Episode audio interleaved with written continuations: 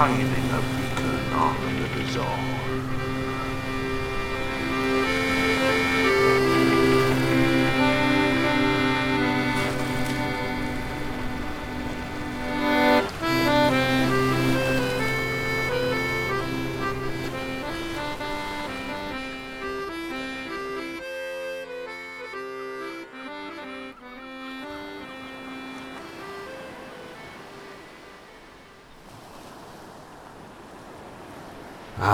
This is a life our kid, isn't it? Oh, it's lovely. That sun. That oh. sun.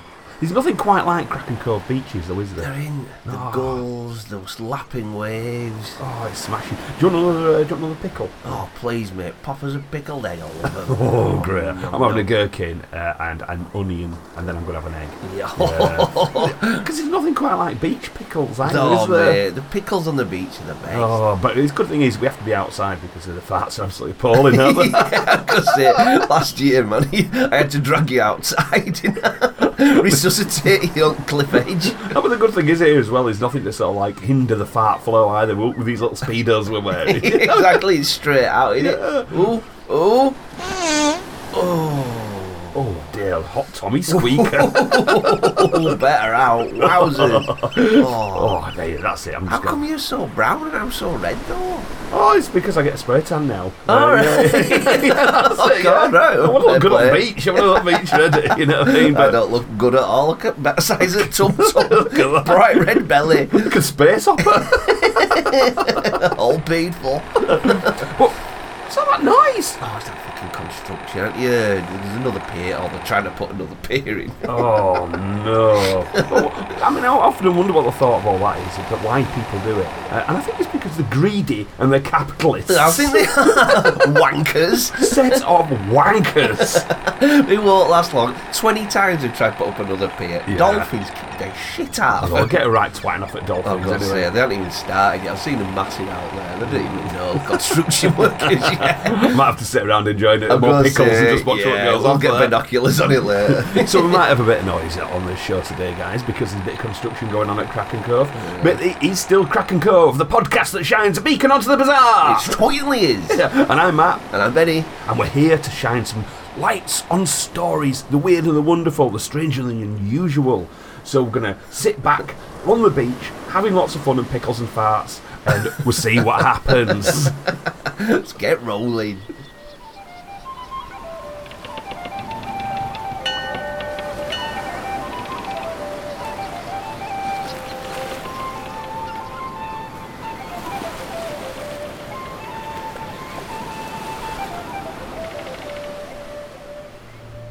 So there we are, we started up on it. Oh, bloody hell. You can't have a peaceful five minutes round here, can you? Oh, Jesus, those, wept. those dolphins are giving a right knacking. I gotta say, revenge is going to be on us when we're watching it all. Oh, the Yeah. Jesus, ap- apocalypto. You Yeah. wait, bastards. ah, fuck them anyway. Crack on, Arky. Give us some tail. So, right, so first boat out to Arbor today, right? I like that This one. is this is a little cracker as this one. It's French. Oh, he's gone quiet. Um, French drugs haul was strawberry Haribo. Whoa. So this is a story from the BBC, and it says uh, this week police in Paris announced a fruitful investigation and a raid netting MDMA and ecstasy with a street value of over one million euros. Wowzers. but it turned out to be fruitful in a very different way. Sources close to the investigation now say the pink powder was in fact ground up sweets. or more specifically, crushed Tagada strawberry made by Haribo, AFP reports, one of the most popular brands of sweets in France. Oh, Yeah. didn't know that. But a suspect faces prosecutions. Police also found stolen mobile phones as well as a machine used to manufacture ecstasy tablets. Uh, but it's not clear why the original haul was reported to be illegal drugs, nor why seemingly large amounts of innocuous sweet had been ground into powder.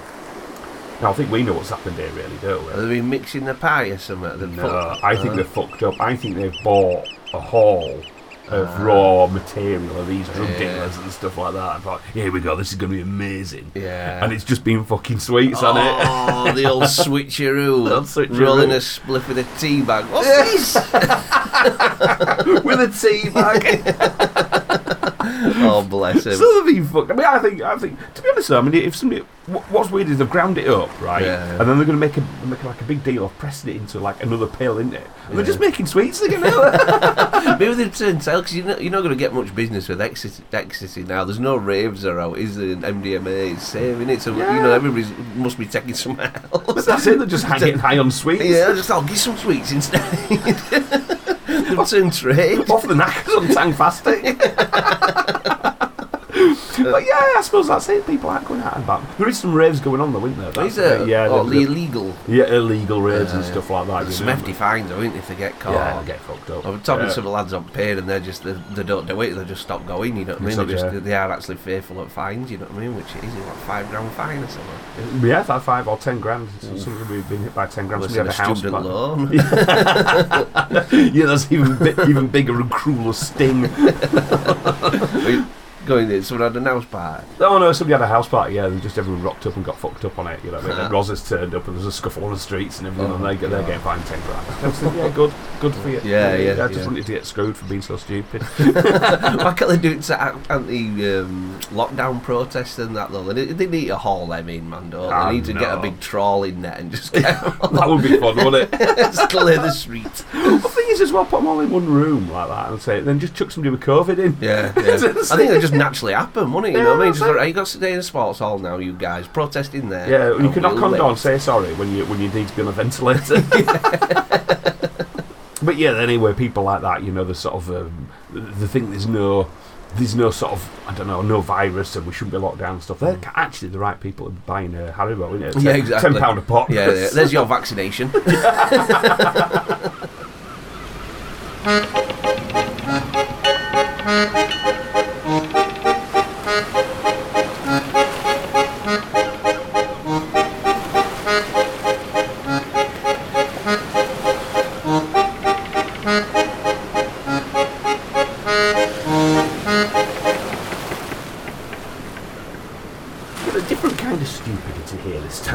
time, I think, really. And it's, a bit, bit rotten, is this, I think. This is from South Africa, right? And this is a Sky News story. And it's head teacher charged with child abuse after dangling boy into a pit toilet to find his phone. wow, that's some good imagery. Yeah. So, a head teacher in South Africa has been charged with child abuse after lowering an 11 year old boy into a pit to search for his mobile phone. Whose right? phone were it? The teachers or the boys? the teachers. Oh. Oh, I've dropped my phone in the shitter. Got any volunteers? No, right, uh, you'll do. Yeah, little Billy. Yeah, that's it. Uh, he's called Lubeko Magandela, right? Ahead of uh, Luthuthu Junior Secondary School in Eastern Cape Province. I thought it was like Kulu.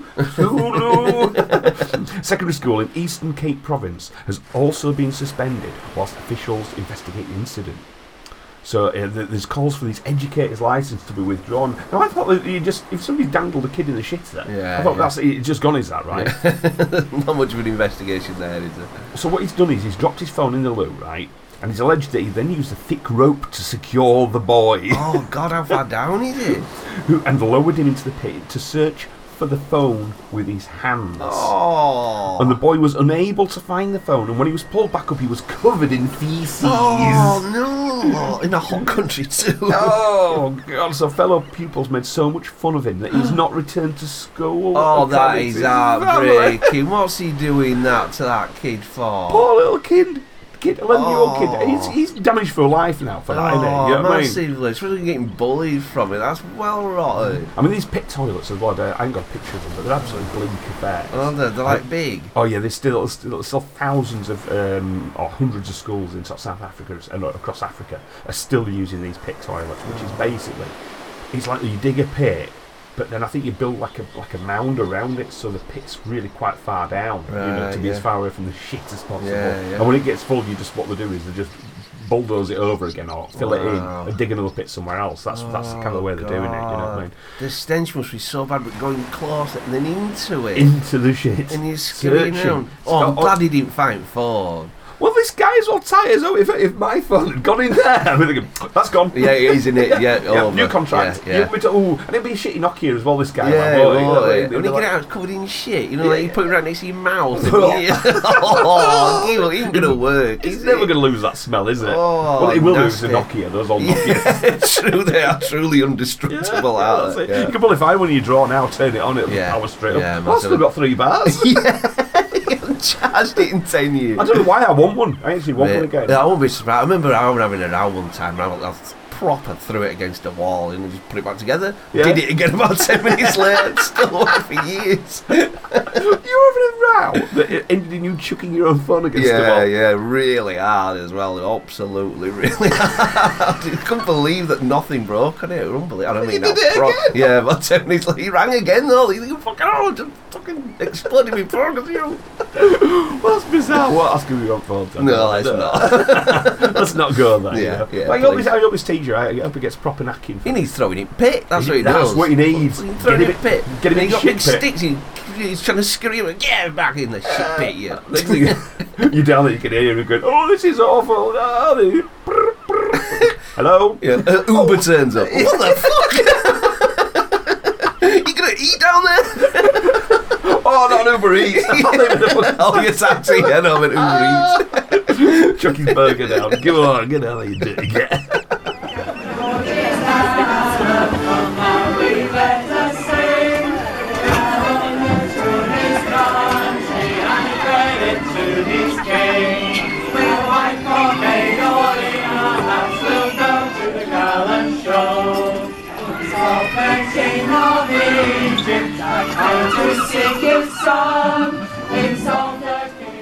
So I think while we're on the uh, on the subject of stupid people, you know what I mean. I think we should uh, keep on a roll. Oh, you know? we got another. Yeah, we got another one. Which got another country one. this time? Um, this is um, this is America, ba- America, but mainly right. So this one is TikTokers are trying to prove that snow is a government conspiracy. Oh wow! Are they burning it or something? I've heard Are you some. saying about- this? No, a long time ago, I saw someone trying to burn snow. Some bullshit. Well, this is uh, Sean Cook for um, for Ma- well, it's, I think it's called Mic.com, M-I-C.com, right? Yeah. And um, this is from February this year, so it's, yeah, it's only a few weeks ago. That's that's all. It's, it's still fairly new. But I don't know if you remember. There's some really really bad storms in The Texas, wall, wasn't right? Yeah, yeah. So it says here, it says, as Texas continues to thaw out and recover from its horrifying winter storm and utilities crisis, conspiracy theorists are spreading word about what they believe is a deep state plot to produce a massive snowstorm. Their apparent evidence the snow itself. Or, more specifically, the fact that if you pick up a big chunk of snow and take a lighter to it, the glob won't melt right away. Instead, you might see black charring on the side, which the conspiracy theorists say is clear evidence of a metallic snow substitute dropped on Texas to convince people climate change is real. Oh my god! This They're is the thing. Fucking infuriating. It is, isn't it? It is so. They are so annoying.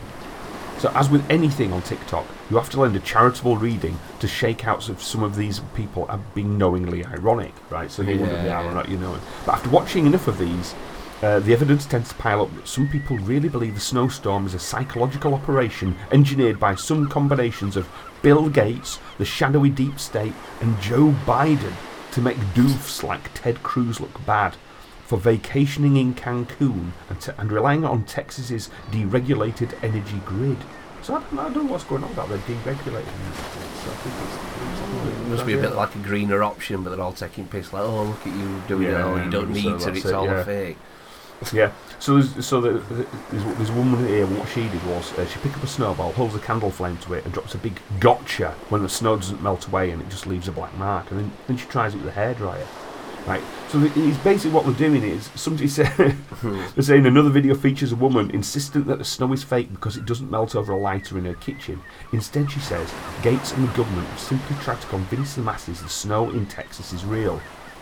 Thank you, Bill Gates, for trying to fucking trick us that this is real snow. Where's she come to the conclusion it's fucking Bill Gates? Bill Gates is the busiest bastard going, isn't he? Say, you know what I mean? He ain't just in his lair thinking all this bullshit up. He's, uh, Well, he- he's, he- he's done coronavirus, hasn't he? yeah, He's Bill yeah. Gates. He's, He's the going to one- put chips in his neck. Yeah, that's it. So anyone gets gets inoculated to get the Bill Gates chip, right? Um, so then, wh- while he's just as a sideline there, so he's making metal, metallic snow to cover Texas. You fucking metallic snow. And he just, if you get like a candle or a lighter and kind of, you know, there's that much black shit. Is it carbon or something? What comes off it? You know, like if you hold it on something, it's just black, and it ain't gonna melt a snowball. The power of a small candle and a fucking lighter. Well, what's actually happening is these uh, the, the charring is due to sublimation, or the process of solid, solids transferring directly to a gas rather than melting into a liquid, as it might when snow gradually erodes as the weather gets warmer. Those black spots are soot, which forms because the snow only allows for com- incomplete combustion.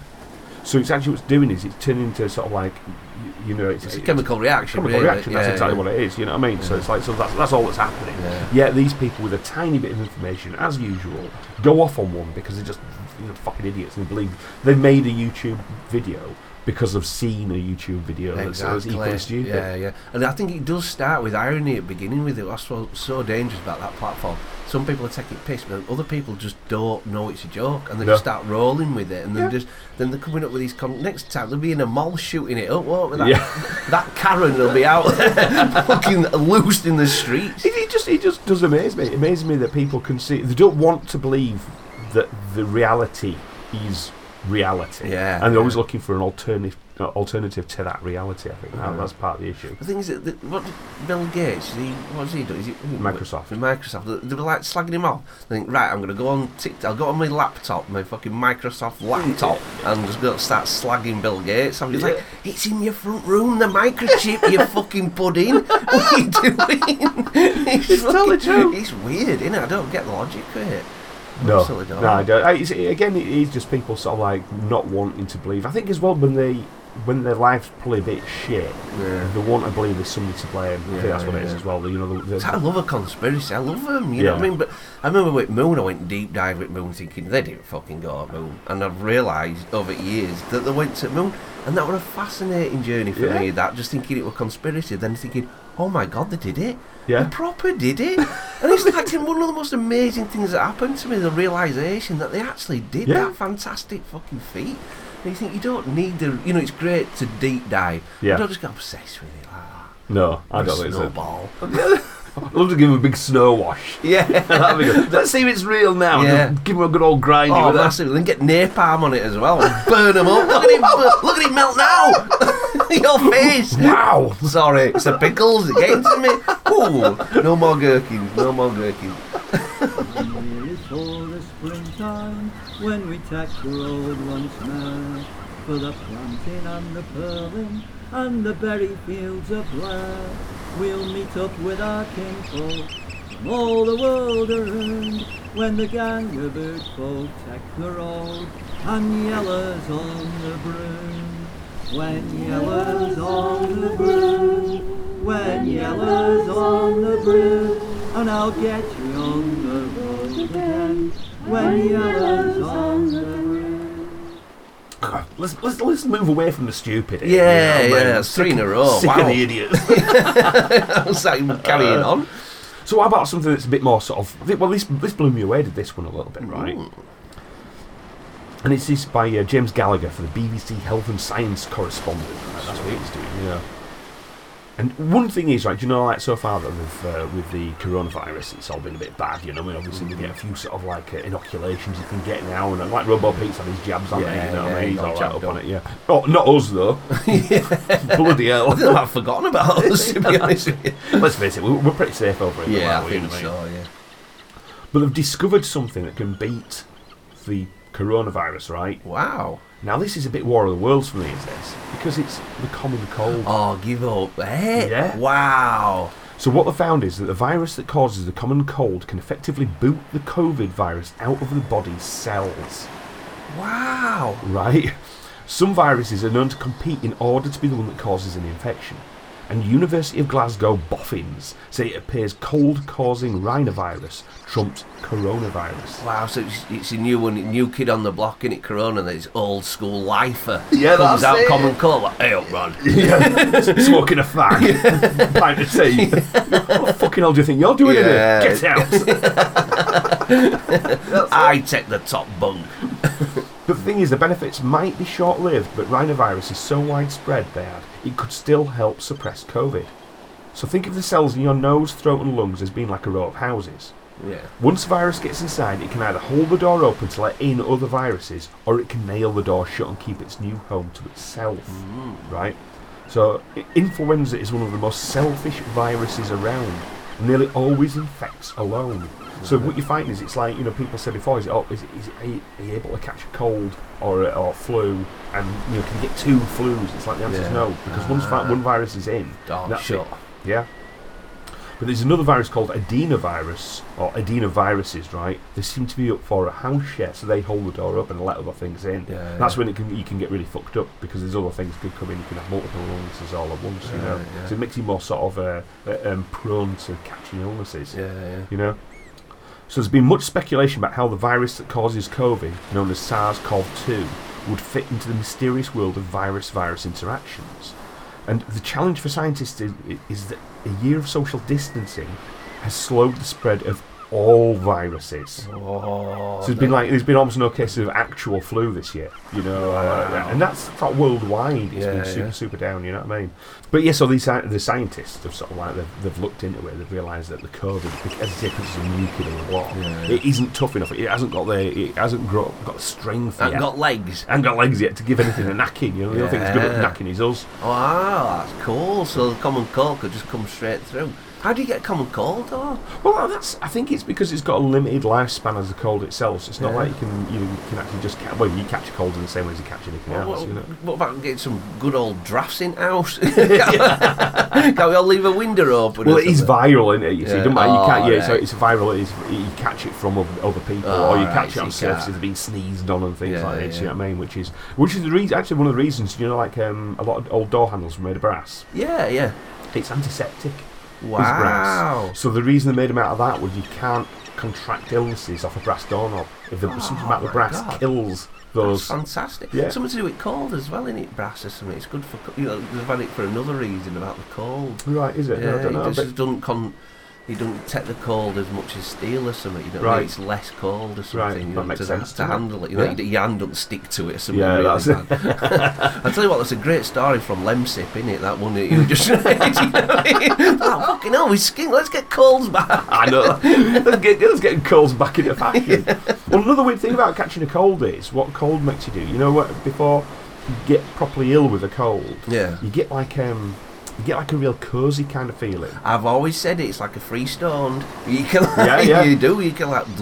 But do you know why he does that? Why? Because it makes you really cosy. and You want to kind of have a hug and things like this, and you want to pass the virus on. That's how it gets. Because you suddenly get. There's a lot of illnesses do that in us. They'll sort of, sort of they change a person's behaviour to make them do things to interact with other people more. They might sort of feel a bit low, so they sort of say, "Oh, I need a bit of company." I don't understand how something that small can have the way to change us. Like, Yeah. it frightens me, just stuff like that. I just don't know. get how it affects us like that. Well, we're like you say, we're a pretty complex organism anyway, aren't we? Yeah, that's that's the issue. Is that there's lots of weight. I mean, if you, you talk about you being just you, Yeah. but you break down the amount of things that constitute you, which is individual, separate life forms. I've heard that, isn't it? Is it like you'll take a quarter out of you? Yeah, If they something all like the yeah. bacteria and all the bollocks out of you. Like, And you just die. You just die straight away. You know what I Oh, you mean? From what- you need all the mites and parasites and things on your body, sort of eating all the bits of dead skin and stuff like Yeah, that. yeah. You need uh, gut flora, they call it, which is all this sort of stuff that's living in your gut air. Gut area. in your eyelashes, there's loads of stuff in your eyelashes. Yeah. It's like bloody uh, avatar in there, isn't it? it's like Avatar. but giving you, well, that's it. It's just Yeah. weird. But I mean, it's like, for example, if your gut flora completely fucks up, completely Yeah. just goes right, and there's nothing there, you can die of that really easy, just because your gut isn't working right. oh, But- swell up like some balloon yeah, that's it. But the way they actually fix it, do you know how they fix it? No. They put a shit pellet up your ass from somebody else. Oh, I hope you can choose who. I want a picture of him. Life history and everything. No, have you got a university degree? Not taking anybody's shit. There's cheap shit. I want some really good shit. Tram down road. Oh, just Pick a lump out of his back of his kecks and shove it up, thumbing it up. I'll find you out back of a wheelie bin. Yeah, that'll do. That'll do. Yeah. That's a dog's. Dog egg. Shoving a dog egg up your own ass. Oh, But no, that's it. It's because then all the gut flora then so it, re- it kick starts the sort of like. Wow. So I don't know how they get it on the select the procedure, where, where they get it from as well. the scat man. Yes, maybe so. Humphrey Shitterton, the scats man. That's his job. Singing, whistling into hospital. And Whistling into hospital like walks in. Oh, there it is again. Uh, how's it going? Yeah, yeah. I'm just, I'm just going to make a quick deposit. Tea and newspaper under his arm. straight up on your end of the jar. cheek to cheek delivery. Cheek to cheek delivery. Get off me! Get off me! You're doing jar. Parking on your ass. oh, it's in. So no, I don't know how they do it. I've no idea how they do it. Let's it. not find out either. That's not bad. yeah. Let's look after it. I'll go, I'll go back to it. Exactly, Do you know what yeah. we need to sort that out? Yeah. Pickled egg. Oh no! Oh. I don't know. I've had enough. I've had enough.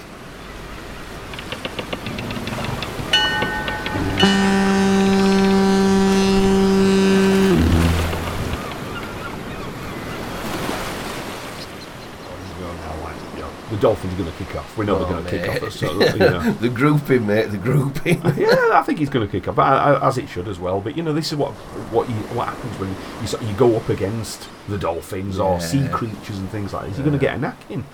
And one thing that's interesting is uh, that often wondered back in the day was whales. Wondered about whales, right? Yeah. And like you know when they've been hunted and stuff. And it's like a big question, a big wonder that people have had about whales.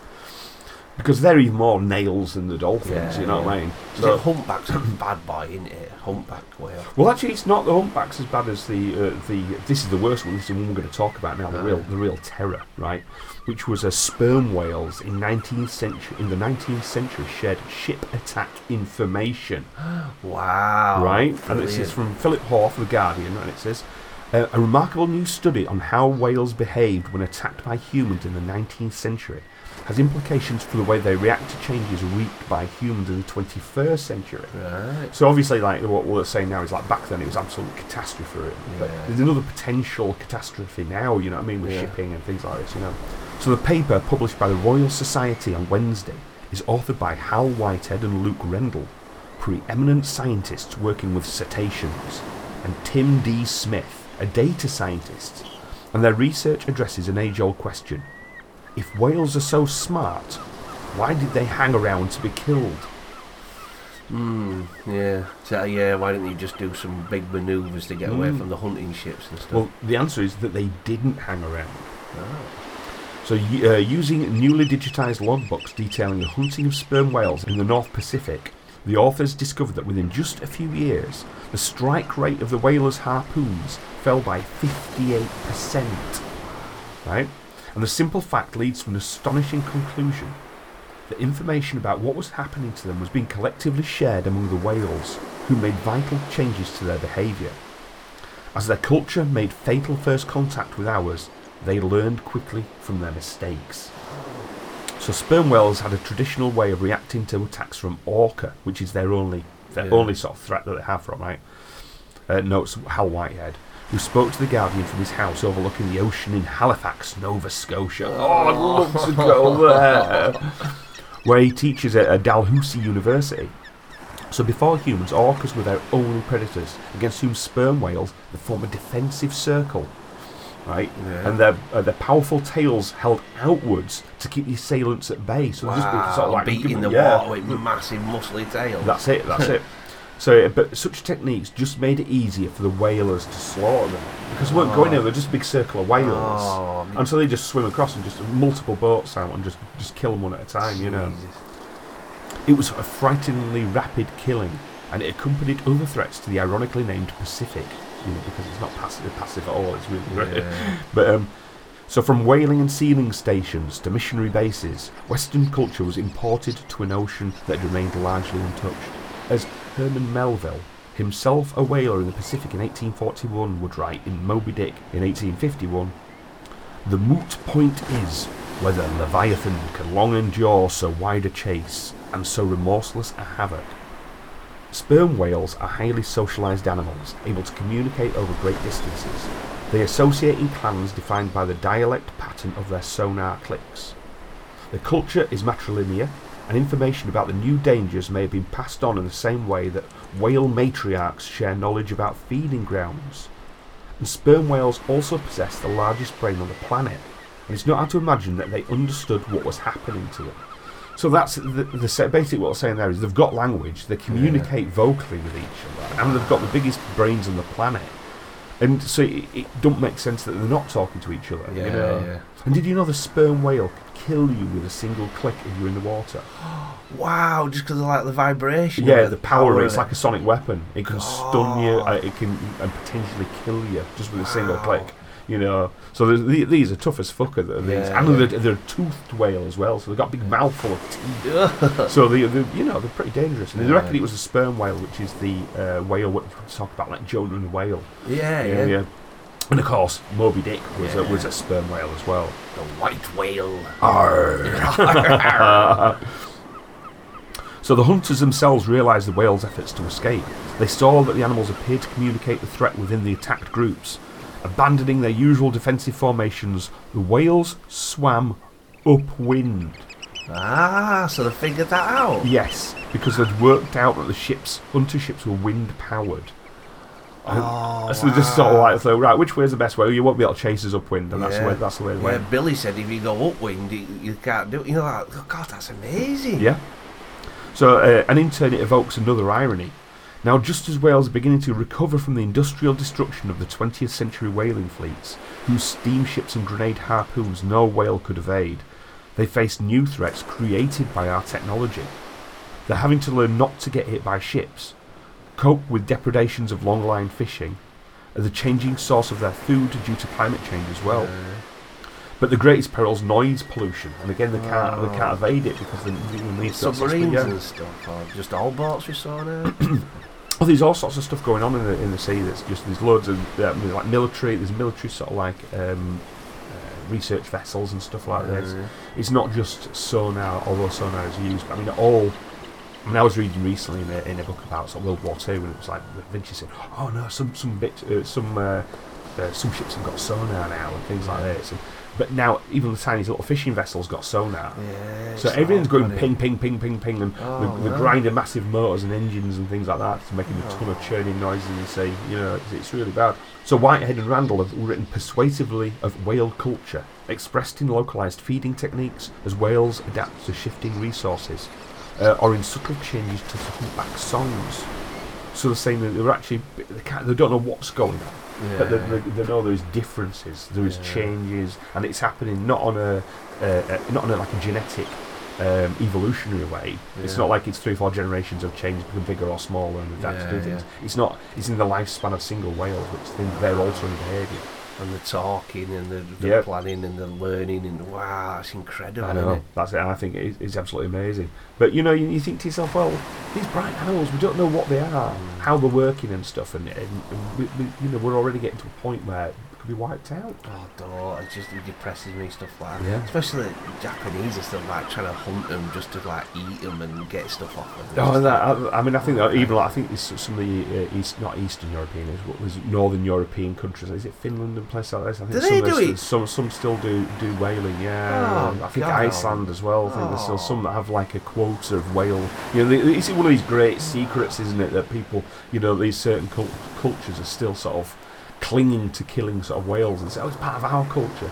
Oh, yeah, fuck off. Who cares if it's part of your culture? It's disgusting. Yeah, I, th- I think it is. You know, and I think there's a, there's a lot of animals like that though. You know, you sort of think, oh, it's you know, whales especially. You know, that's just really super intelligent. Don't don't kill them. Yeah, yeah. We haven't learned anything from them, you know what I mean? Yeah, it's just That's not it. right, is You know, it's not It's right. the size of the brain compared to ours. Yeah, but there's also then it boils down to as well. It's not just they're not just being harmed by that. It's like the things we're buying from abroad, imports and exports, shipping things, big shipping containers. They, they just basically they're so big now. They just plough through a whale. you know, and they've, they've even found one of these shipping containers, uh, these containers, the big ships. They found like a whale sort of impaled and dragged, Oh. full of that whale right across the bows, and they just didn't know it was there. Have, have you seen that one that's stuck in? What's that canal? Suez Canal or something? Oh, a ship, yeah, a ship. yeah, it's gone. He just completely barricaded it. One Yeah, ship. He's one like, ship, Jesus, just- look at the size of it. It is just fucking massive, isn't it? You know. Yeah. So the, the, these and of course the noise and the Yeah. pul- of the diesel they get through. Oh. They get, oh. they've got like swimming pool size, sort of like that's just, you know, Oh. the diesel to get through. It's just mental. Oh, we're horrible, aren't we? We're proper horrible. oh, But you know, I, I think we, there's there's ways to sort of like sort this out. Though there is things that can be done, and there's things that people, and that's what we need to be doing now. We're getting to that point where we, we think we're, we're a superior race of some sort Yeah, of thing. You know, let's do and let's get our shit together and stop being such twats. Yeah, exactly. Get some solar sails and some silent shipping or something. Yeah. Although you said it years ago, they were like a real. I were going to bring the Zeppelin back. They were going to do industrial sized Yeah. Zeppelins, and that's what to me. That's what figures. That big solar powered Zeppelin ship because they, were- cargo Zeppelins with these things. Yeah, you that's know I mean? right, yeah. huge. Get them back. It's only air, isn't it? There's no. It's only birds and stuff. Yeah, the, only, the only issue you have with airships is uh, actually acquiring helium. Helium's a very rare resource. Ah, do you need helium? Can't Yeah. you just use something else? well, the of the be- the most eff- or the most effective gas is hydrogen, Right. but the problem with hydrogen is it's. If you saw what happened to the Hindenburg, oh, yeah. it just it's incredibly volatile and flammable. Yeah. You know, so but technically, I suppose you could use it. But of course, that's why people aren't interested in airships anymore Yeah, because of that one incident. Right, You know what I mean? And it, and they are quite difficult to control as well, are airships. But you can get Funny one, though, that. what the big flying sky yeah, dicks. man, I love them. They're just like they're bizarre. You don't see them anymore at all, though, do you? You used to see it on one. Yeah, you don't, don't now, but there, there is there is still plans to sort of like use use zeppelins and airships again. You know, there's Oh, there's a yeah. there's a massive there's a massive well, one, somebody's had plans to make like a luxury sky cruiser. So you could go, you know, like as if you'd go on like a, a, a special cruise. You can go on Yeah, you yeah. know. But um, but there is well, there's another lift thing that's occurring at the moment. What we found is they found there's a special thing that can, like a coating they can put on stuff. Yeah. They've done it with a tiny little piece of material. They've coated it in this material. Uh, uh, this, this, it's pretty light, but they've coated it, and it can activate it by putting light on it. It Yeah. makes it float. Oh ah, yeah, I want to paint shoes. Just give me a little torch. See ya. But what they're saying is that, that because the this will sort of like allow things to float on their own, there's a chance for using like almost like mini sky drones for sort of like weather like weather tr- sort of um that be up there permanently. kind of Yeah. I don't know whether they can scale it up to the point where you can actually coat like an airship in it to give extra lift. That's it. Yeah. But it would be interesting to find out all these things. You know, And what I'll do is I'll uh, I'll uh, get my story off for next week and Oh, a chat about yeah, it. You know what I mean? yeah. But but in the meantime, um, let's be kind to whales. shall we? Save the whales, man. Save the whales. Let's bring it back. Heerlijk land van mijn dromen, ergens hier ver vandaan, waar ik zo graag wil komen, daar waar geen leed kan bestaan. Is, you see, all those sort of chemicals and nasty stuff that we were sort of like pumping at the ocean, and all the all the aggro we're kind of handing out to other animals. It's we're creating basically what we consider as a toxic environment for everything, Yeah. and, and us included. Toxic world. Yeah. Yeah, that's it. So this is a story from. I was amazed at this. Erin Brockovich, right? All right. So- oh, is it the same lady? Same lady as the Wow. movie. Yeah, and this is for the Guardian. I didn't know she was still working as a, as a journalist. To be Yeah. honest, you know, but I think yeah, fair play. Great. And um, and a great headline here for you as well. Plummeting sperm counts and shrinking penises. Oh. Toxic chemicals threaten humanity. Oh my God! Shrinking penises. yeah, Li- little I was willies. gonna say, I just managed to pull off the speedo look now. Just managed to look. to be honest, you've got one of your bollocks hanging out. Oh, whoa! I thought it was a bloody egg. Sorry, it's in our kid. It's Oh, that's in. better. I didn't like to mention it. Was bright red as well. and so the, the, it, this is how it goes. This one. Let's have a little look at this story. So, the end of humankind? It may be coming sooner than we think, thanks to hormone disrupting chemicals that are decimating fertility at an alarming rate around the globe. A new book called Countdown by Shanna Swan, an environmental and reproductive ep- epidemiologist in Icahn School of Medicine at Mount Sinai in New York, finds that sperm counts have dropped almost 60% since 1973, which is when I was born. So, following the trajectory we are on, Swan's research suggests that sperm counts could reach zero by 2045. Oh God. So that's only 24 years' time. It could be the fact we're all just totally infertile. Spermless. Yeah. What's happening? So let that sink in. That would mean no babies, no reproduction, no more humans. And forgive me for asking, but why isn't the UN calling an emergency meeting on this right now? So the chemicals to blame for this crisis are found in everything from plastic food containers and food wrapping to waterproof clothes and fragrances in cleaning products to soaps and shampoos to electronics and carpeting. Some of them, called PFAS, uh, are known as forever chemicals because they don't break down in the environment or the human body. Ah. They just accumulate and accumulate, doing more and more damage minute by minute, hour by hour, ah. day by day.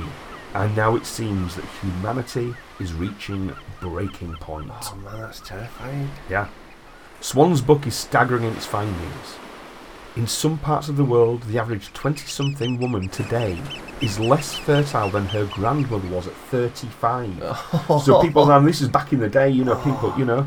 So, uh, so in addition to that, Swan finds that on average, a man today will have half of the sperm his grandfather had. What? And it's not like a collection. Yeah, don't like a a bit big, of competition. what I mean? what, having a big wank off with your granddad? Count that! Count that! But the current state of reproductive affairs can't continue much longer without threatening human survival, writes Swan. So it's they're saying it's basically a, uh, it's a global existential crisis, and this isn't just hyperbole. This is science, right? Fa- these are oh. facts here, right? And as if that wasn't terrifying enough, Swan's research finds that these chemicals aren't just dramatically reducing semen quality; they are also shrinking penis size and volume of the testes. So What is it like on new babies, or is my willy going to get smaller? No, he's on new babies. Oh, Don't- don't- thank goodness! But your sperm count might be all over the shop, but then again, Yeah. you know, you've. Well, I've done my business already. I'm all right. I don't want any more. Get it low. Get it zero. this is chewing on the plastic bag. so is it like directly like making plastics? Is that? Is- So basically, they're building plastic wangers, and that my wanger's going to get smaller. yeah.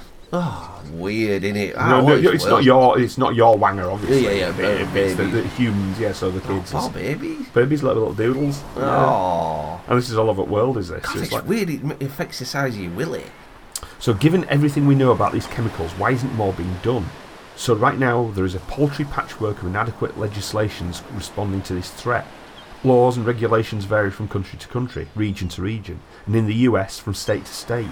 The European Union, for example, has restricted several phthalate to- in, phthalates, they're called, uh, in toys and set limits on phthalates considered reprotoxic, meaning they harm the human reproductive capacities, and so is pulling these back in like in food production. But uh, the, in the US, the uh, scientific studies found that phthalate exposure is widespread in infants, and that the chemicals were found in the urine of babies who came into contact with baby shampoos, lotions, and powders. Oh, the rotten gets are putting out baby products, and it's proper affecting them. Well, I think what's happening is these things are just being sort of like, um, So run at mill, they're just in everything. yeah, they're, they're just in so much stuff, that they, and they just haven't really thought about it, you know. And it's even look at, I mean, this is another issue as well, wh- which we're talking about with the deregulation of like services in America and stuff like this, you know, like um, water and water supplies and stuff like this. Because uh, in the United States today, for example, you can't eat the deer meat caught, caught in uh, Oscoda, in Oscoda, Michigan, as the health department there issued a do not eat advisory for deer caught near the former Air Force Base of, because of staggeringly high PFOS levels in the muscles of one deer.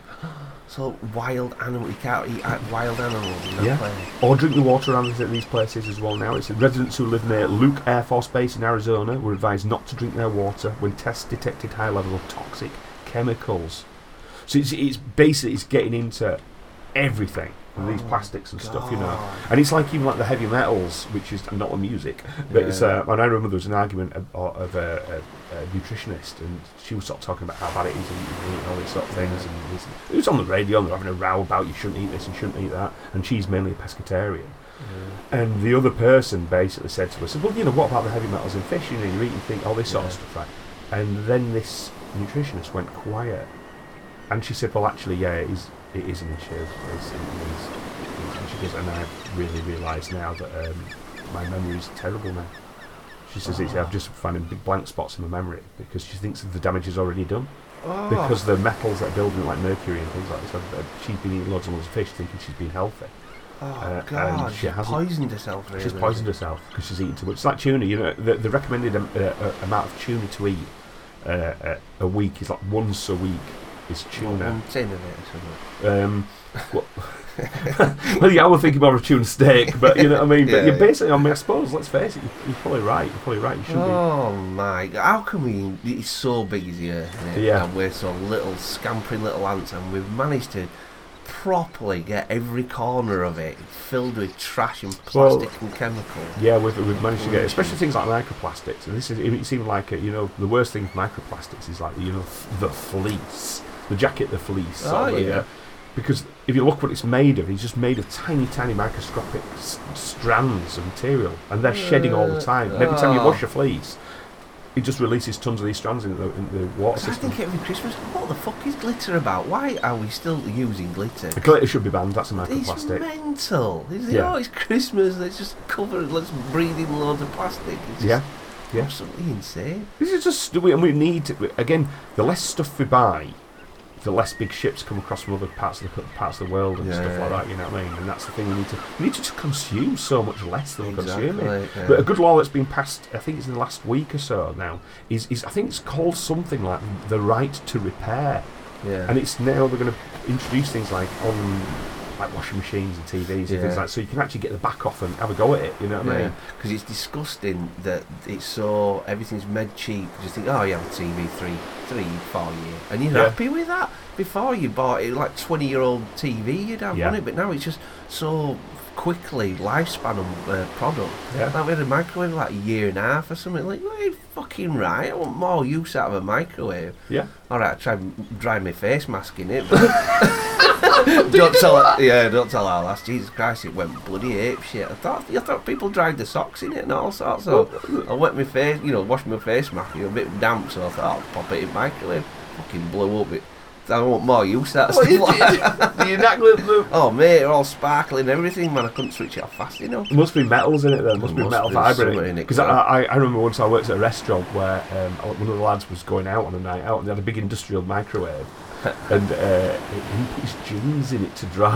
Oh, with metal buttons, zip. Oh, and yeah, I could hear all this screaming coming from downstairs. I came running down right, and I found this this microwave absolutely blazing. that's what I mean. It Yeah, does six up, foot doesn't it? sort of thing. man. He's still working. It's still whirring away, whirring away like this. Like, and this French chef is trying to trying to turn it off, right? Oh, and the lad whose jeans it was suddenly comes running up with a bucket of water to throw an electrical fire. Oh my god. And god. this French guy is just screaming his head off. in French, thinking, oh no, it's supposed to be English. That is what it's in.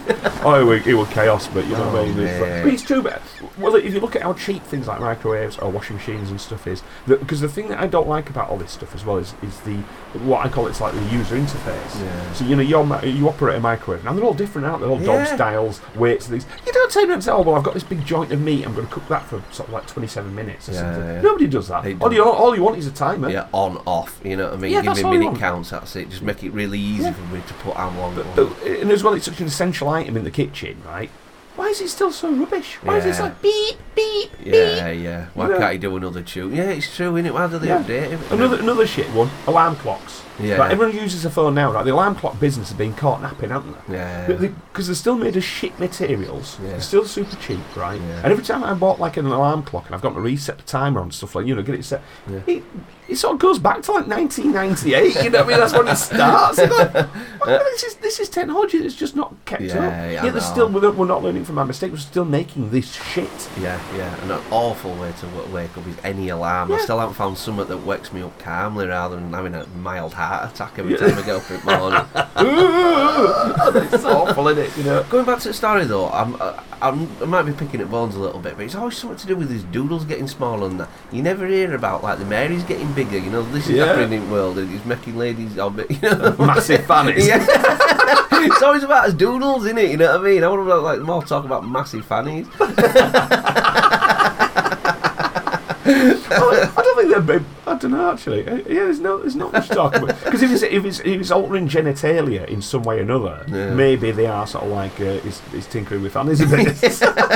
Massive They always, fannies. they always talk about the Johnsons, don't they? Yeah. More talk about Marys, actually. Well, there is obviously talking about the female fertility is also getting screwed up. With Is it. Yeah, Yeah. that's well, that's it. I mean, it's, it's now the amount of people I know who basically, you know, it's almost like it is a part of everything they're doing when they're having kids. They're going for fertility treatment at some point. You're joking. It's, it's, it's just absolutely prevalent now. I might start selling mine. I'm a one-shot kind of guy, you know. Not anymore. Do it all like it? They're not yours. well, there will no tails or not, will there? Yeah. They're all swimming in circles. It's like dark grey. Sally Martin, what's this? smells like whiskey. That's what's coming straight out, you know. It would be alright for shots, wouldn't it? Straight in. No, We've had enough of that talk last week. Come on. I feel sick again. I feel sick.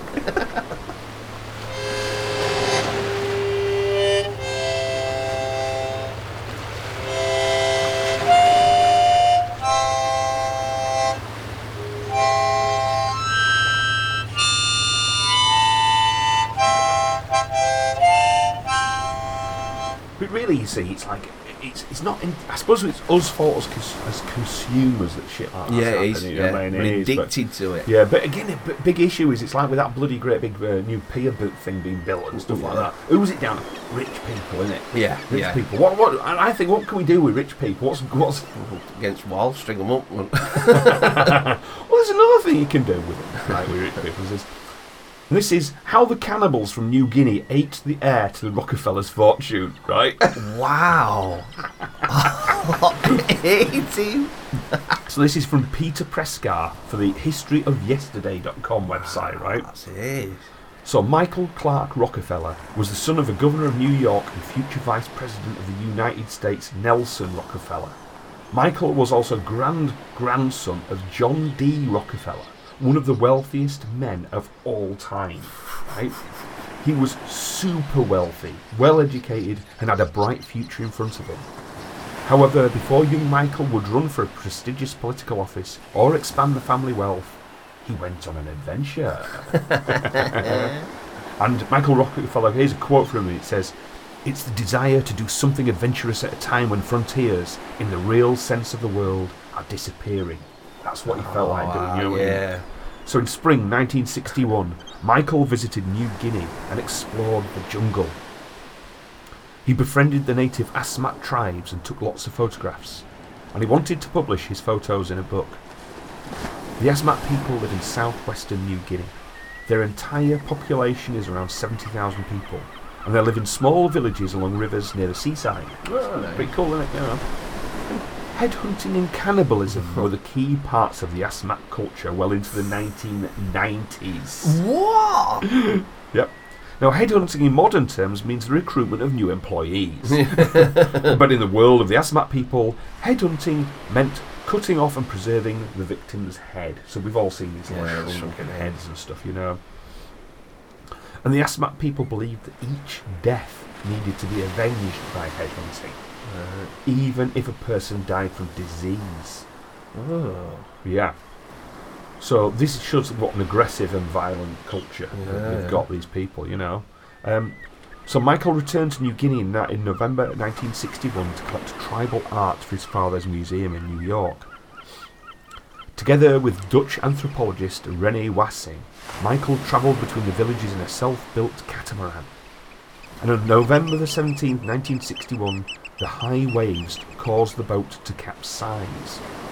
Michael's two local guides swam to shore to find help.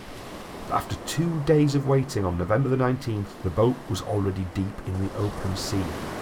So consequently, Michael decided to swim to the beach to find help.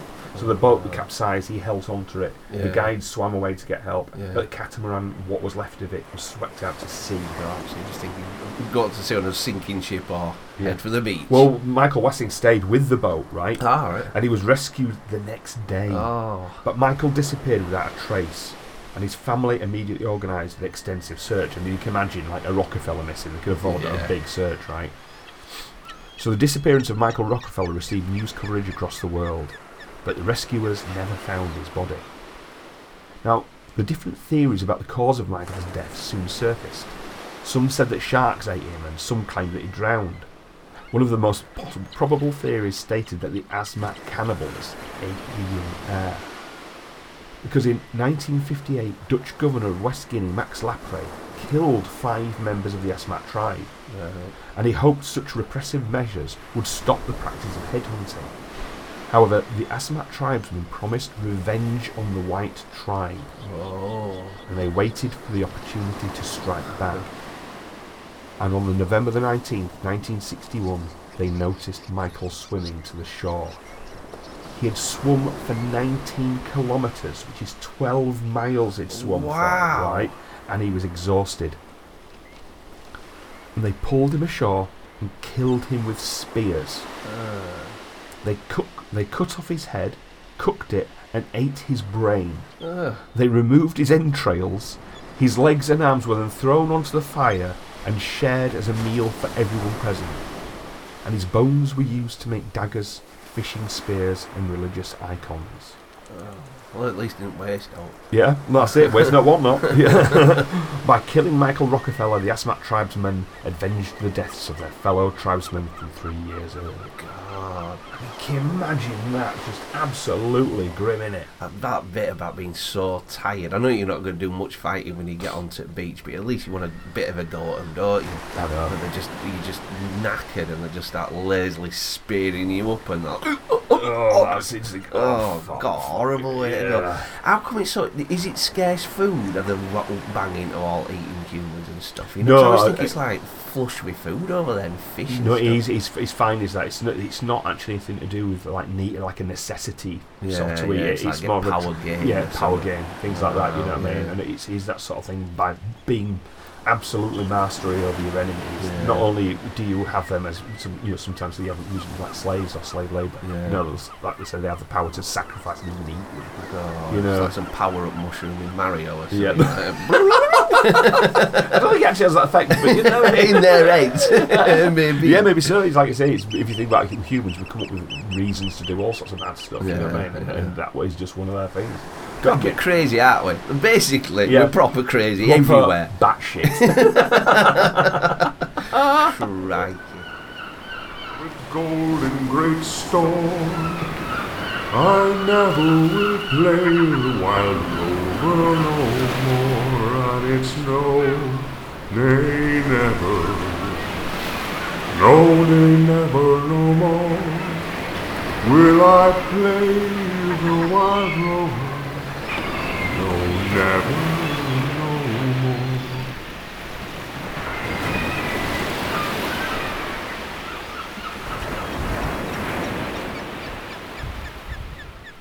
Well, you can do more with a human body though than just uh, have you di- turn them into dinner. but um, because this story right is uh, from Cult of Weird right, which is a great little website. Is that? I'll get a few stories off there. It's t- entitled "Human Skin Shoes: A Wild West Outlaw's Weird Fate." Right. So train robber, big nose George Parrott. What a name. is the only man in American history to become a fancy pair of human skin shoes after his death. But the details of his morbid but stylish posthumous existence were not revealed until the outlaw's remains were unearthed in a barrel by construction workers in May the 11th, 1950. Big Nose George was an outlaw, a member of a gang of thieves who robbed wagons and stole horses in the Powder River country of Wyoming. And on August 16, 1878, the gang plotted to rob a Union Pacific train by causing it to derail. However, as seven of the outlaw members hid in the bush waiting for the train to arrive, a section crew came along, discovered the tampered rail, and sent for the law. The gang was soon tracked down by two lawmen who they shot, killed, and dismembered. Mm. right? Oh, I didn't mess about. Some big nosed George Parrott don't fanny around, does he? You know I mean? So outraged, the Union Pacific Railroad doubled their efforts in tracking the murderers, and county authorities offered a ten thousand dollar reward for their capture. Wow, I ain't So that's- messing about either. yeah, that's big That's money a back there. cash. Yeah, that's absolutely Yeah. that's a fat roll of of, of, of wad, is Yeah. that? Ooh. That's what I'm thinking. So several members of the gang were caught and put to death. Dutch Charlie was the first to be apprehended in 1879. I want a name like these guys. yeah. However, while being transported to his trial, an angry mob in Carbon, a town called Carbon, can you imagine that? Dragged him off the train and hanged him from a telephone pole. Oh, that's it. Lynch mob. Lynch mob, Wow. that's it. So Big Nose George was apprehended in Miles City, Montana in July 1880 after drunkenly boasting of the attempted train robbery. He was found guilty and sentenced to hang on April 2, 1881 in Rawlins, Wyoming. However, an escape attempt on March the 22nd sped up the process. A mob of over 200 angry townfolk strung George Parrott up and, after two botched attempts, Oh. successfully killed him at the end of the rope. How do you screw up a bloody hanging? Oh. Several hours passed before the Undertaker cut George down and nailed him into his pinewood box.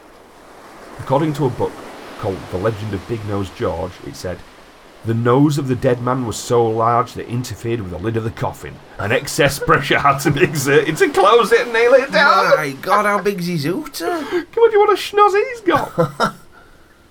so, with no family to claim the corpse, it was taken into possession by Dr. Thomas Maghee and John Osborne in order to study his brain. Osborne's wife was criminally insane, right? Right. And he hoped that by studying the brain of a criminal, he would discover the cure for his wife. Oh, man. So that's something we're going to have to look into. Oh, there's a story there. Yeah. So, with 15 year old assistant Lillian Heath on hand, the doctors cut into the George's head. After crudely removing the skull cap, they examined the brain and found no marked differences between George's brain and a normal one. That is when Osborne took a turn into the bizarre. He began by making a death mask of George's face with plaster of Paris. The mask last lacked ears because George's ears were worn off as he struggled at the end of the rope. Oh, oh. Oh, Worn can off. You warm? wore your ears off, struggling on rock. That is sick. It's absolutely Oh. horrible, isn't it? What? Osborne then removed the skin from George's chest and thighs, including his nipples, which he sent off to a tannery with the instruction to make a medicine bag and a pair of shoes. Though disappointed that George's nipples had not been used, Osborne still wore his new shoes proudly. The doctor continued his experiments and dissection for a year, keeping George in a whiskey barrel with a salt solution. Oh man, this doctor's a nutter. Never Isn't mind it? his wife. So when he was finished, the remains were buried in the yard behind Dr. Maghee's office. The skull cap was given to Miss Heath. That's Lillian Heath, who was the assistant, fifteen-year-old assistant. She got top at nut, and she and she went on to become the first female doctor in the state of Wyoming. Over the years, she used it as an ashtray and a doorstop in her office. A doorstop. How big was this nut? It was this piece that was used to identify the remains in 1950, followed by DNA testing. Oh, you just fit on, mate. Yeah. Yeah. Though in her 80s, Lillian Heath was still alive and still in possession of George's skull cap.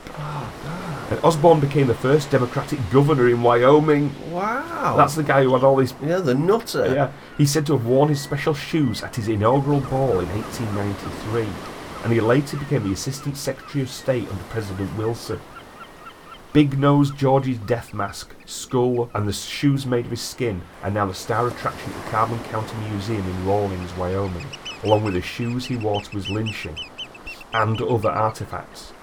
The outlaw skullcap resides at the Union Pacific Museum in Council Bluffs, Iowa, and the rest of Parrot's remains were secretly buried in an unknown location. The medicine bag has never been found. Oh, he's a poorly man, that doctor. What in nipples? What are you going to do we, with them? we, we can bummer out on end. Yeah, and- it's look. uh, shoot, you know, show- you see nipple. So do you want to look at the shoes? Oh yes, please. There you go. Oh, So- wait a minute. All I can see is his schnoz. Sorry for listeners, but there's a picture of a parrot on here. Yeah, big God, nose George Parrot. nose. Yeah, like he's got right hooter on him, hasn't Wow, not half. Woof.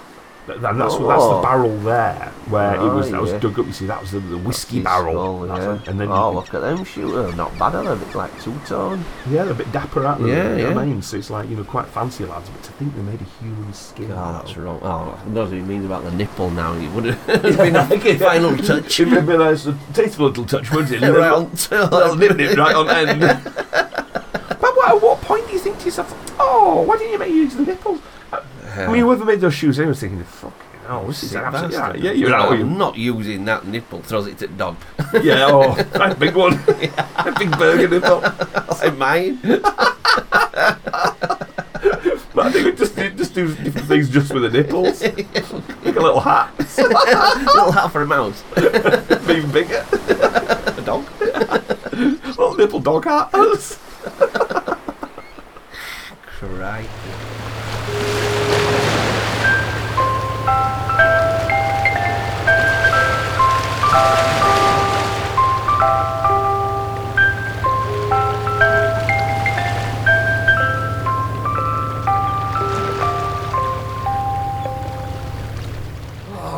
It's that time here at Kraken Cove now, mate. Is it? To be honest, I'm pleased for once because I'm actually getting blisters because of all this sunlight on my belly. Yeah. Look at me. I am purple now, not just red. It must be about 12 degrees out here. I was going to It's say, bloody boiling, boys, isn't it? I'm loving it. But, oh, oh, look over there. Look over there. Uh, it started. It the corralling. The, the setting. Oh. Oh, look at the dolphins are absolutely giving them a knacking it's going to happen, won't it? gotta say, 25 attempts or whatever it is now, 12 attempts at a paid. It's never happened yet. Oh, it's going into sea. it's- It's going into sea. Yes! And that's it. The dolphins are absolutely rejoicing. Look at them. Machinery and everything, lovely. Ah, I like it. We've got Cove back to how it should be. Its original st- state, you know. Oh, and the quiet comes back as well. Lovely stuff. Well done. They, they, they turn a good trick sometimes, don't they? Bless them. Well, you see, like being out the beach like this for us, it's almost like a bit of an holiday. it is. I always feel you like know. that, yeah. Yeah. So Sand why, why don't we follow that on somebody else who went on holiday? Ooh, That could be quite good fun.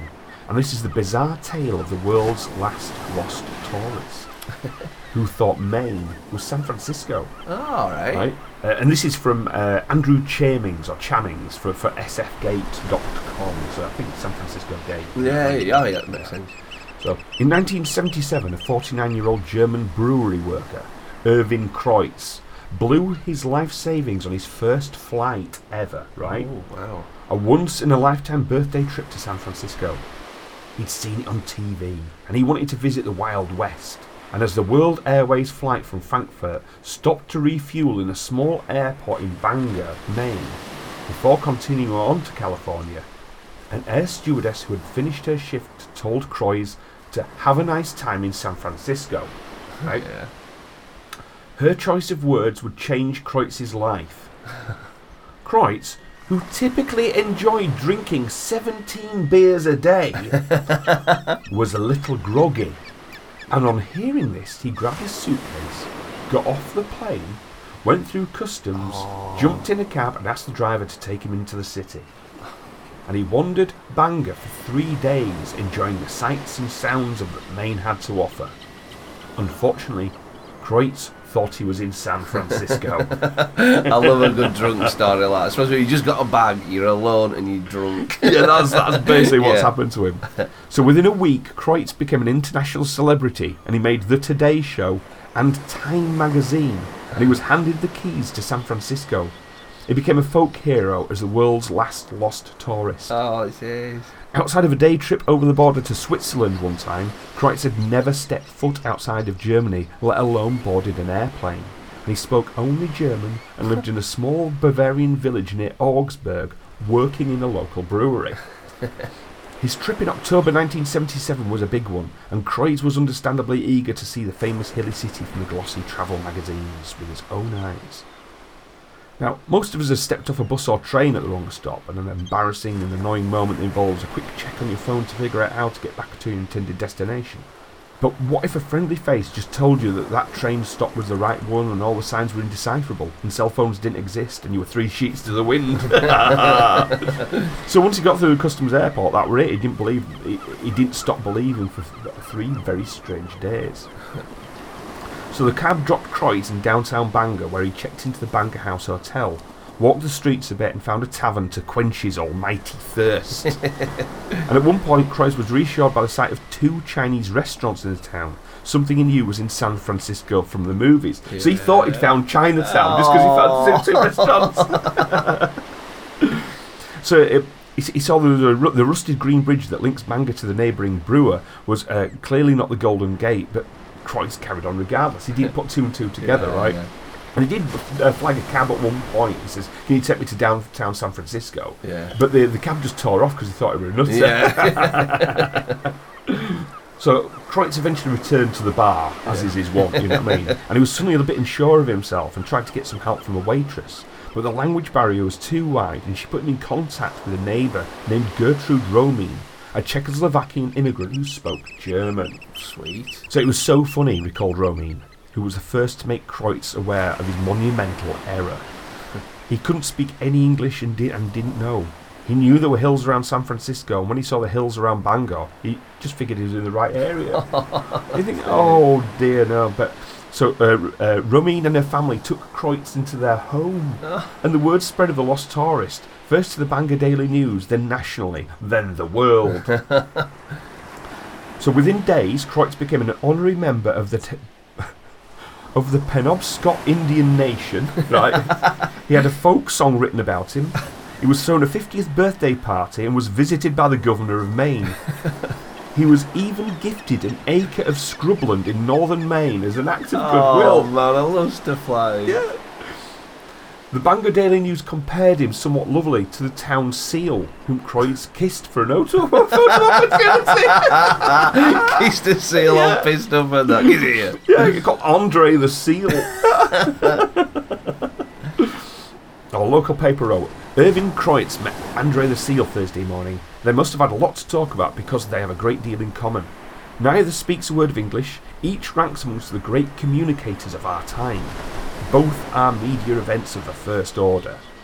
Just what is Mr. Kreutz thinking about as he says all those nice things about Bangor? Is it possible for a man to be nice to everyone he meets?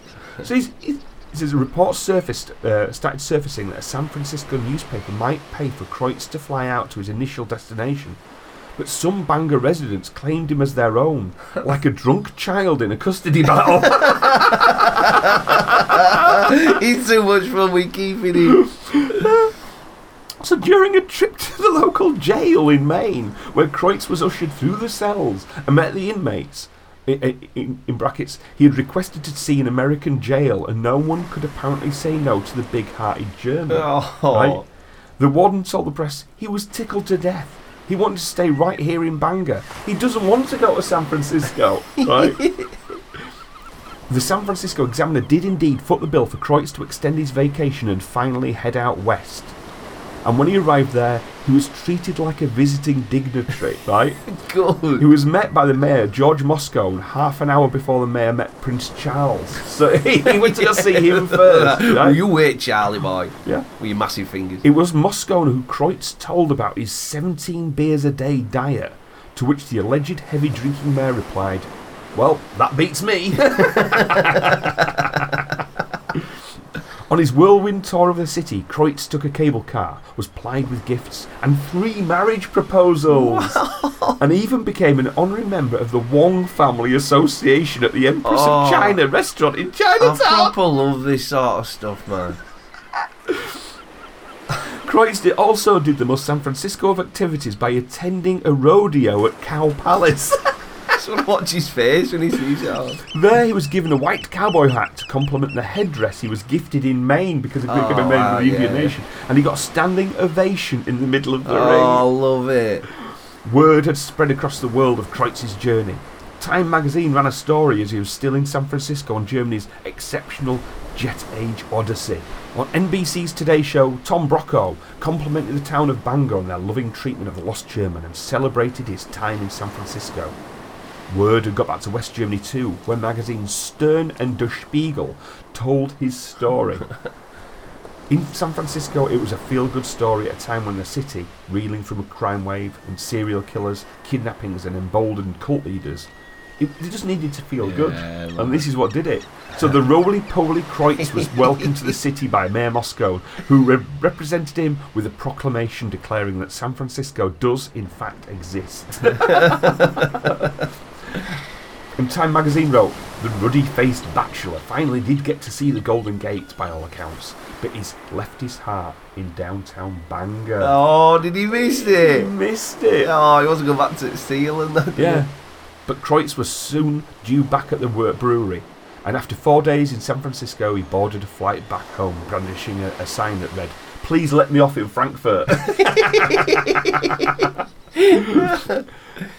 Despite his apparent childlike misunderstanding of the world and maps, Kreutz proved to be masterful with the press, telling reporters at his arrival at Frankfurt Airport, If Kennedy can say Ich bin ein Erd Berliner, then I can say, I am a Bangor. Oh, ah. man, that's it. It's just amazing, isn't it?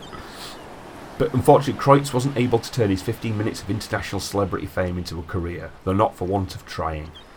One year after his initial visit, he returned to Bangor for a two week trip. Oh, The returning German son of Bangor was welcomed back to the city and given the honour of opening a shopping mall and visited with the friends he had made the, made the year before. Maybe sensing trouble at home, Kreutz told his friend Ralph Kaufmann, who was hosting the German, I don't care if I ever go back to Germany. Now, Kreutz had reason to not want to go home, as he returned to find his employers, Scharler Breweries, had fired him. oh no. They claimed the dismissal was due to Kreutz spending the height of Oktoberfest, the company's peak season, on a jolly in America. Oh, I wasn't going to tell him before he left. I know. But according to Kreutz, the beer makers were trying to make money off his image and fame, and so had asked for more money. Uh, And when they denied that request, he told a TV reporter he drank a competitor's beer. That, that was his favourite drink, wasn't it, what he made? Oh no. and so he was unceremoniously fired. Oh, bless him, man. He's going downhill. Yeah. And in 1979, Kreutz made one last attempt to live out his life in Bangor. But this time there were no headdresses, parties, or seals to kiss, and he was met with little fanfare. He was offered only a minimum wage of a janitorial job at the mall he had opened the previous year, Oh, and he graciously turned it down and returned to Germany for the last time. And Kreutz didn't get a statue in Bangor. There aren't even any punk bands named after him, which seems like a no-brainer. yeah. But even after being dumped from the brief, uh, bright limelight of celebrity, Kreutz was gracious until the end and repeatedly thanked the people of Bangor for their hospitality and his wild ride. and he said, um, I have a very warm feeling for America. I will never forget this until the day I die. Kreutz said in 1977. And researching this story deep into the newspaper archives, it was hard to find out where and when our traveller finally did leave this earth that was just a little bit too big for him. But it doesn't really matter. Folk heroes don't die. yeah, man. And instead, we can end on a woman named Belinda Michaud's distant interaction with Kreutz. As the tax collector of the small town of St. Francis, Maine, Michaud was responsible for collecting property dues on the acre of land gifted to Kreutz in the north of the state. The plot of brushland between State Route 161 and an old railroad track was a small piece of American soil Kreutz could always call his own. While most of the folk in Bangor who befriended Kreutz in 1977 lost touch with him after his final visit to the town in 1979, the tax payments kept coming on the land that still hasn't been built on to this day. He pays every year. Aha. Michaud said years later, I send out the bill to his address in the West German town of Adelsried every year, and a few months later I get a money order from him. And it's in American currency. I don't get a note or a letter, but I hear he doesn't speak English anyway. Wow, what a character, man.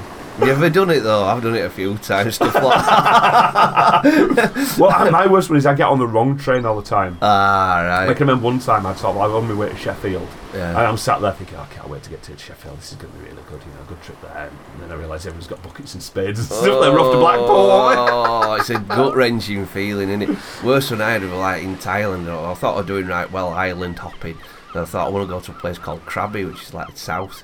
Um, and was on this island who just ties, and I managed to get the word for Krabi Pier. Yeah. You know what I mean? And I'm saying it to this little fishing like boat taxi thing, you know, people getting on and you know, Krabi Pier. Like, yeah, Krabi Pier. You know, Yeah. Thai.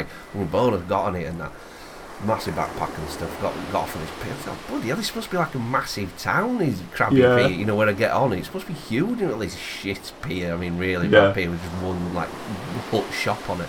I got off, got and I'm like, fucking, where am I? And I went to the shop and bought a pack of fags and that, and I'm like, oh man, where am I? And like, all cars are going one way. I thought oh, Krabi Pier must be further down this road, you know what I Yeah. mean? And there was nothing, no one there, nothing else to do, so I just set off walking and that.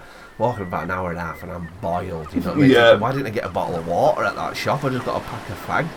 I went into my water bottle and I thought, oh no, I filled it up full of Jack Daniels before I set off. So I'm sleeping Jack Daniels just to kind of get a bit of wet like, in my like mouth. Anchorman drinking a pint of Oh, milk. the snakes coming out of fucking Scrubland and everything. They just with no cars and nothing. I thought, I've just got to keep walking here, you know, Oh, until it cools down at night and just have one long march you know what I mean? Um, and then this bus just, this, I mean, there were fucking hundreds of people on this bus. It just went bap and it's on it. And Yeah. yeah. saying, get on, you, you know, he wasn't saying get on, but he's like, You no, saying, get on, you you- crazy bastard, who are you? And it was packed, and there was just like this one bit of running board outside the on the bus, so I had to cling on with this massive pack. And this woman next to her was just holding this humongous fish. and about three inch of fish, you know, three inches away from these fish for about an hour again, you know, just going down this road. Then I got to Krabi, I was like, oh, thank God, I'm alive. when I got pissed. of course he did.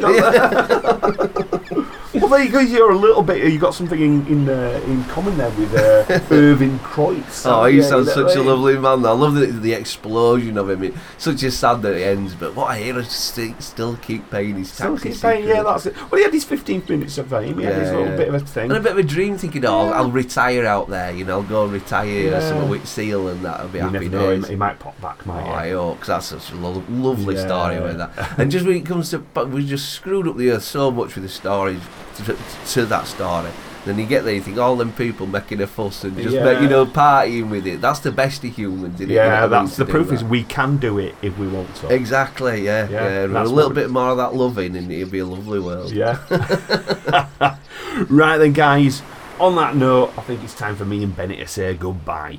If, but remember, if you want to get in touch with us, you can get in touch with email at krakencovepodcast at gmail.com, at Twitter at krakencove, and on Instagram at krakencovepod. And you can always, like I say before, tap it into Facebook if you really want to get something a bit going there. And Aye. just put Kraken Cove in, then you can find us. Aye. So, anyway, it's only time for me to say a big goodbye from Matt. And it's a bigger bye bye from Benny. Take care, guys. See ya. There are three ways you may contact Kraken Cove. Either by email at krakencovepodcast at gmail.com, on Twitter at Kraken Cove, or Instagram at Kraken Cove Pod. Ha ha!